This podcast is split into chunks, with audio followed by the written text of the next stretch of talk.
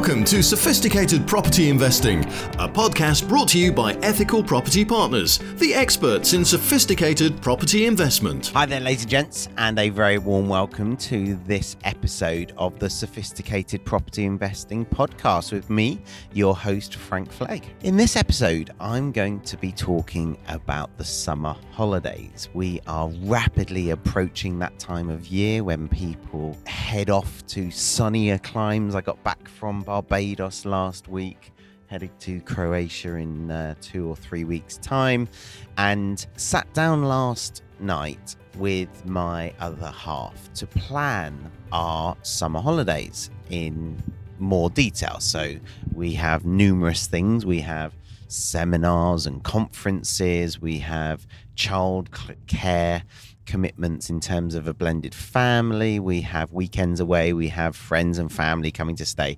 etc., etc. As I was going through all of this, I realized that instinctively I follow a pattern. And what I mean by that is I balance my summer out quite deliberately. And it, it wasn't a conscious thing that I've done this year that I've never done before. I realized it's been an evolution.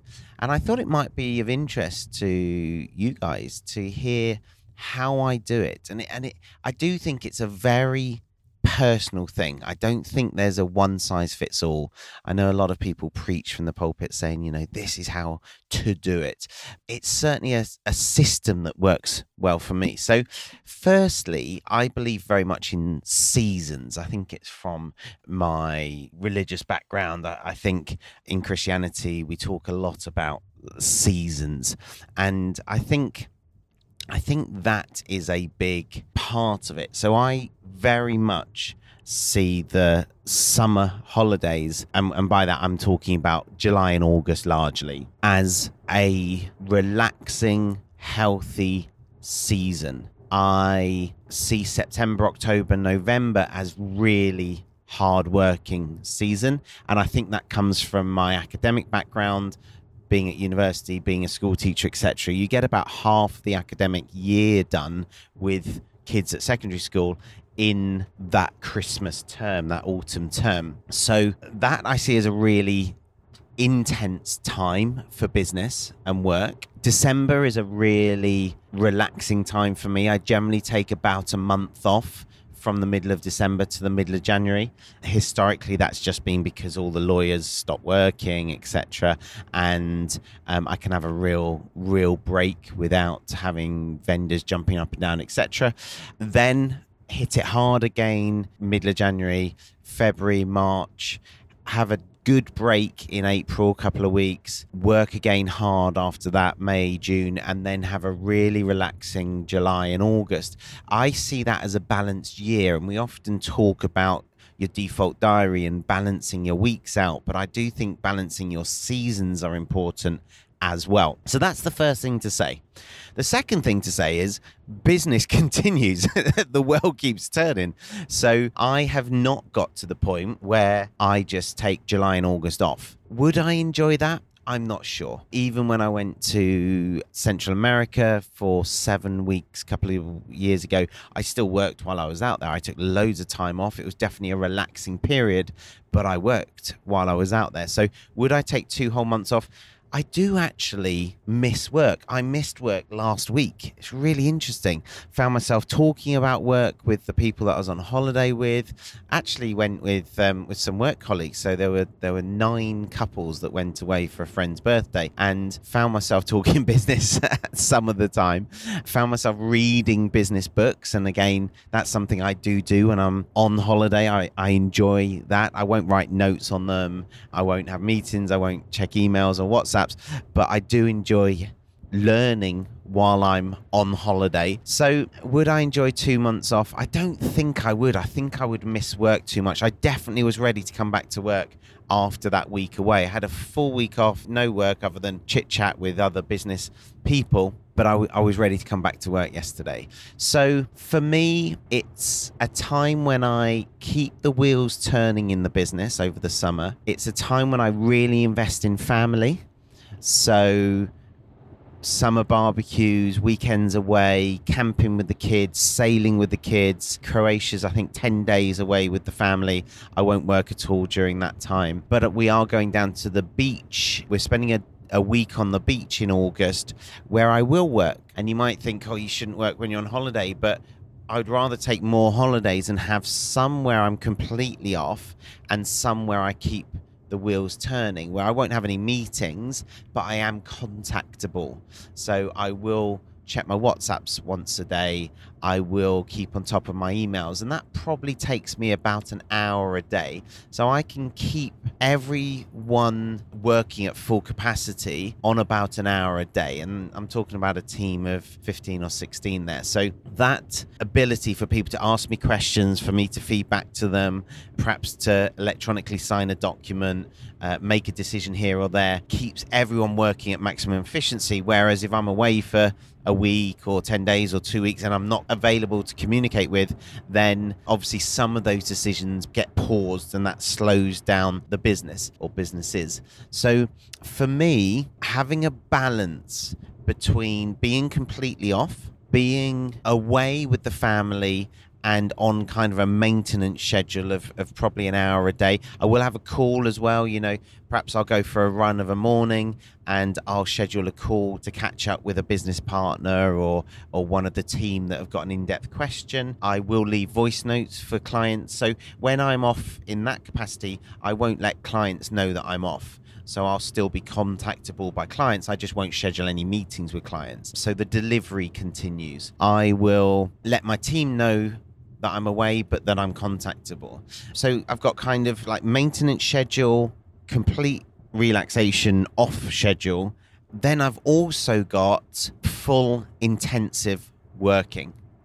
And what I mean by that is when I'm not with the family. So I used to do this where I'd say to my ex wife when we were together, I'd say, I'm going to work that day and I'm going to work that day. And perhaps she would pick a day or, or, or, or two or three, however many we deemed was a good balance to work full on. So on those days, I'd get up normally half six. I'd be at my desk at eight and I'd work a full day. And sometimes I'd work a really full day. I might do 12 hours to bang everything out. You know, that might be the content creation. That might be, I wouldn't ordinarily, for example, record a podcast while I was on a maintenance schedule, mainly because it's so time consuming. I might plan a few podcasts, you know, while I sat down with a cup of coffee in the morning before everyone gets up. You know, I might do a little bit of strategic thinking, but I wouldn't do the do necessarily. I wouldn't sit down and record a podcast episode just just because you know, I want to be around when the kids get up, etc. But for those intensive times, and it might be an average of it might be 10 days over an eight week summer, something like that, where I'm going to do a full on day. And what I find is that that means that the businesses keep driving forward, they keep growing. So things don't stand still over the summer, they just grow more slowly. But because I'm creating less, so less marketing content, less sales content, less leads for the business, less work to do, less ideas. Because I'm creating less, the business has less to do, which also gives my team a bit of a break as well. And I, I know that that might sound inefficient, but every every part of the business needs those relaxing periods, needs those relaxed seasons in my opinion. And of course, in a six week summer, most of the team might take 10 days off or 10 weeks. That'd be nice. In a six week summer, most of my team will take a week, two weeks, 10 days off. Well, if everyone does that over the summer, which is quite possible, we're not at full capacity whereas very few of my team will take a week off in October or, or November. Perhaps they will for half term, but certainly not in November. So we've probably got 100% resource in November, but we have far less in, in August, for example. Now, if you're sat there thinking, yeah, that's all well and good, Frank, but I, I don't have a team, I don't have, you know, 15, 16 employees that I ask you to reconsider because as a property investors, you do have a team. You have a letting agent, you have a conveyancer, you have a planning consultant, you have a mortgage broker, you have an architect, you have an accountant, etc., etc., etc. You have maintenance teams, and if you don't have any of these people on your power team, then then you should do. You should have those people on on your power team. I've struck up a JV in the last three weeks. Three, I think I'm right in saying it's three weeks ago.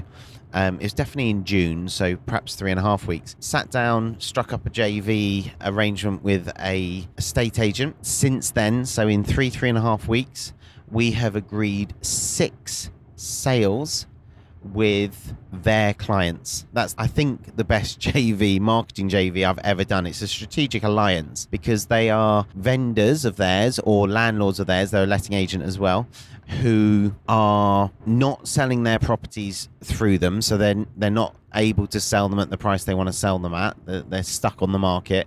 Or they're landlords who want to get rid of their portfolio but don't know how to sell it.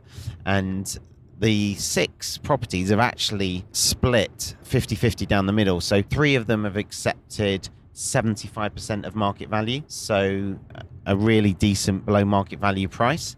And three of them are control now, pay later deals. So no money down uh, deals. Fantastic results. We're flipping three of them using our turning discounts into cash flow strategy. So the three BMV ones, we're we're selling those on to waiting investors, and the control now pay later ones we are keeping for ourselves in order to build our portfolio. And what I've done as part of the JV, I'm actually giving 50% of those deals to the estate agent. So the estate agent is actually building their portfolio. And of course, they have to declare their interest, etc., which they're doing.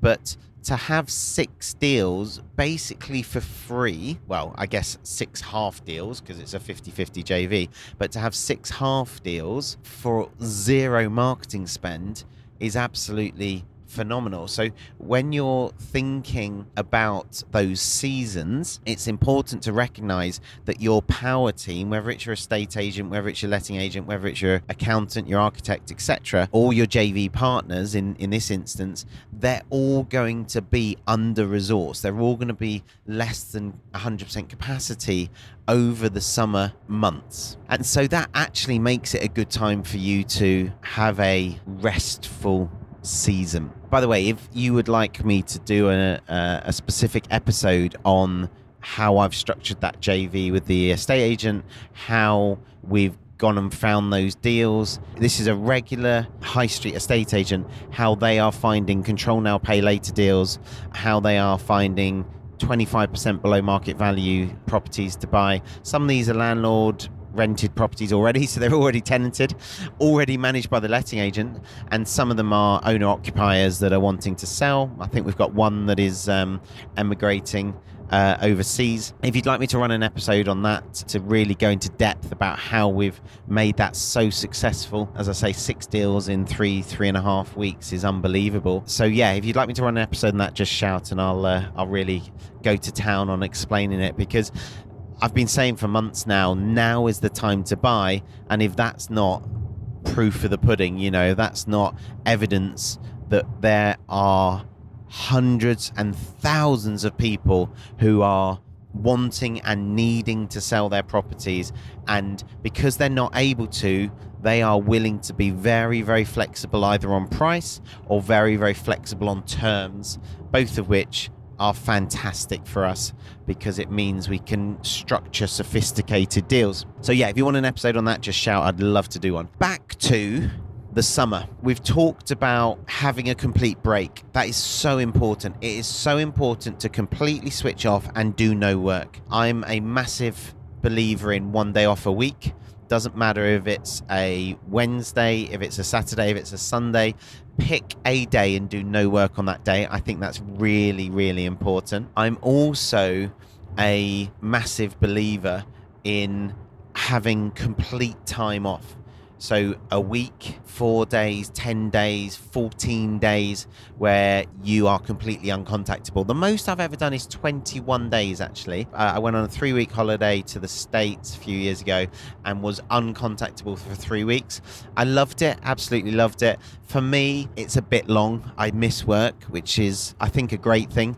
I generally, when I go on holiday, look forward to going on holiday and look forward to coming back. And I think that's a really good balance. So we've talked about those times when you're completely off. We've talked about the hybrid times, like the maintenance times. And I think you need to decide if that works for you. I kind of do it in a way that my kids don't know I'm doing it. I think I don't want them to feel like they're sharing me. Very rarely, you know, when we're spending that week at the beach, I'll get up at six, they'll get up at seven. They won't even know that. Or they'll be playing in the arcade. And I said, you know what? I'll say, I'm going to go have a coffee next door in Starbucks.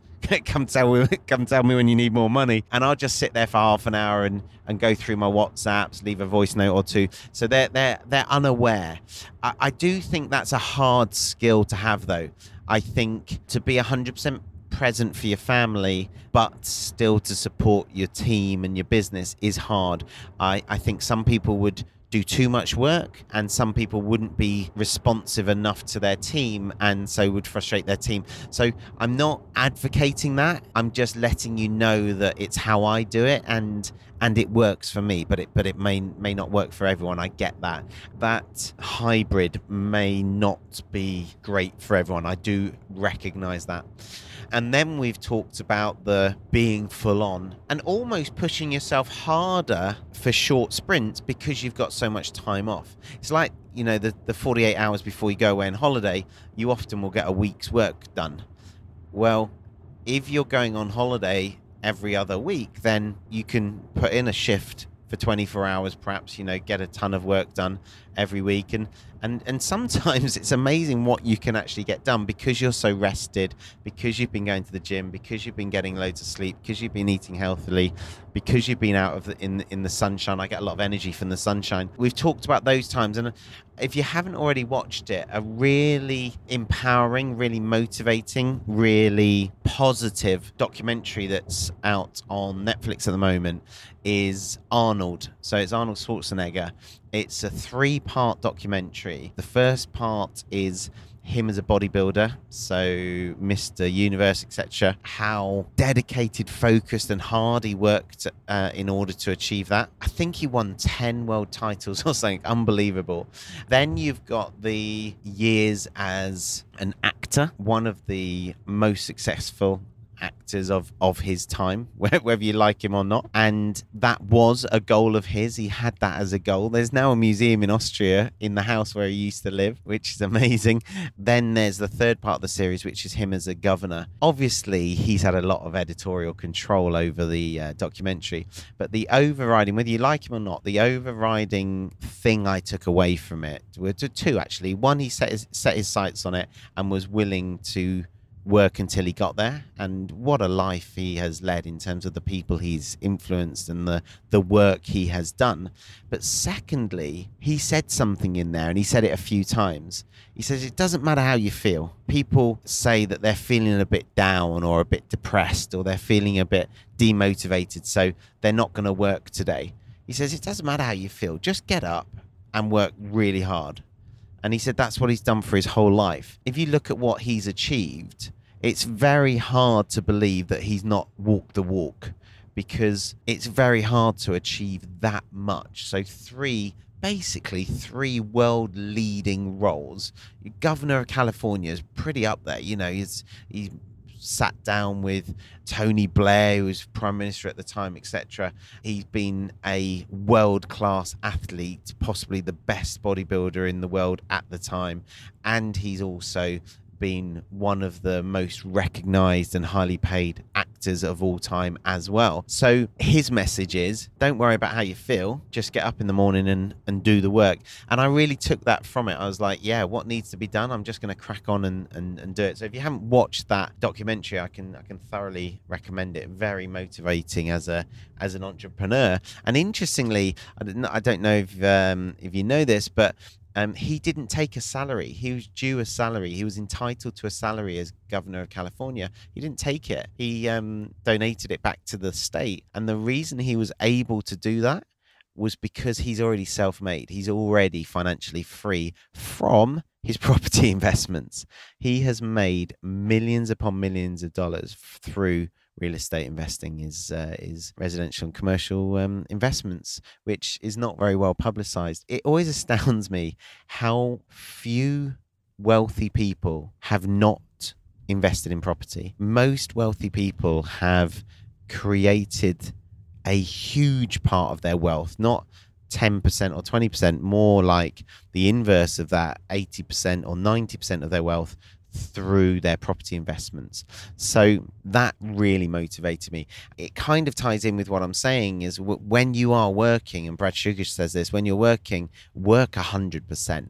And so my encouragement to you guys is to not let the summer happen by accident. Live your summer on purpose, just as you should be living your life on purpose, just as Arnie says. And what I mean by that is do what I did with my partner last night and map out your summer. What days are you going to work really hard? What days are you going to be completely off? What days are you going to be on maintenance mode if you choose to use that? Where will you be each week? Like, don't fall into the default of spending five weeks of the summer at home and one week overseas just because that's what you do every year. Have a look and think, actually, we could go take an Airbnb at the beach that week, or actually, we could go visit family that week, or actually we could have family come to us. Do it on purpose. Or actually, there's a conference there. For, for example, I've got a work um, colleague, it's um, uh, an associate in one of my masterminds, who's invited me to his birthday party down in Norfolk over the summer. And I'd like to go to it. A lot of my other associates through that mastermind will be there. I'd like to go to it, but Norfolk's probably a four hour drive for me. So I could just go down on my own and attend the party, and I could be really boring and and just drive back the same night and literally just do an eight-hour round trip for the party. Or, and this is what we decided to do because we're looking forwards and planning in advance. We said, look, let's find out if kids are invited. If kids are invited, then we'll take a Airbnb for the week down in Norfolk. We'll make a really nice week of it. We'll go to the party as a family and make the most of the fact that we're driving four hours to a different part of the country. There's no way we could have done that if we thought of it two days before. By looking at it six, eight weeks in advance, we can look at our work schedules and say, well, actually, if you work that day, and if I work that day, you know, and do something fun with the kids on those days, and then we have the party, and then we all both of us have those three days off, or we go into maintenance mode for those three days, we can actually have an amazing week in Norfolk, for example. So it is about being deliberate, living it on purpose. And if you can do that, then you're going to reap the rewards. And it's the same as planning your education. So I took five books with me to Barbados that I was interested in reading. I didn't put myself under any pressure to read any of them, but every time I fancied having a read, whether it was on the beach, next to the pool, relaxing in the lounge before um, dinner, I would pick up one of those five books that I was interested in reading at that moment. And I probably did. We were there for, I think, eight days in total, nine hour flight each way. Um, I probably did 20 hours, maybe a bit more, maybe 25 hours reading that week. And I loved it. Didn't feel like work, didn't feel under any pressure. Would have been reading something because I love reading. And so I've actually got for free 25 hours. This is how I approach it. I've got for free 25 hours of learning that week and I'm really enjoying myself. So that is only possible if you take five quality reading books with you. Now, as it happens, I didn't touch three of them. I've read one of them since coming back, actually, but I only read two. I finished one and then I, I, I, read read another one. I was partway through all five when I left England, which I often do. I often have five to ten books on the go because I'm not always in the mood for for the same book. I've covered that on this podcast previously, but I read a decent chunk of two books while I was away, and um, and really enjoyed them. So, from my perspective, guys, I would encourage you to plan out your summer to work out your education, work out when you're doing the do, work out when you're doing your strategy, work out when you're in the zone, looking after yourself, looking after your family, and above all else, stay in balance because if you're in balance, you're far more likely to be happy. It's very hard to be happy when you're out of balance, in my experience. So if you're in balance, you're going to be happy, which means you're achieving your goals because everyone's goals, if you ask why enough times, they end up with, I want to be happier. I want to make more money. Why do you want to make more money? Because I want to have better experiences. Why do you want to have better experiences? Well, because I want to enjoy them. What, what, what does enjoyment mean to you? It means happiness. And every goal pretty much will come back to happiness. I want to spend more time with my family. Why? Because it will make me happy. I want to have such and such car. Why? Because it will make me happy. So if you are in balance, you're far more likely to achieve your ultimate goal of happiness. Guys, I hope you've enjoyed this episode. I hope you have an amazing summer. If I can be of any assistance, don't hesitate to get in touch. Until next week, happy investing. Sophisticated Property Investing, a podcast brought to you by Ethical Property Partners, the experts in sophisticated property investment.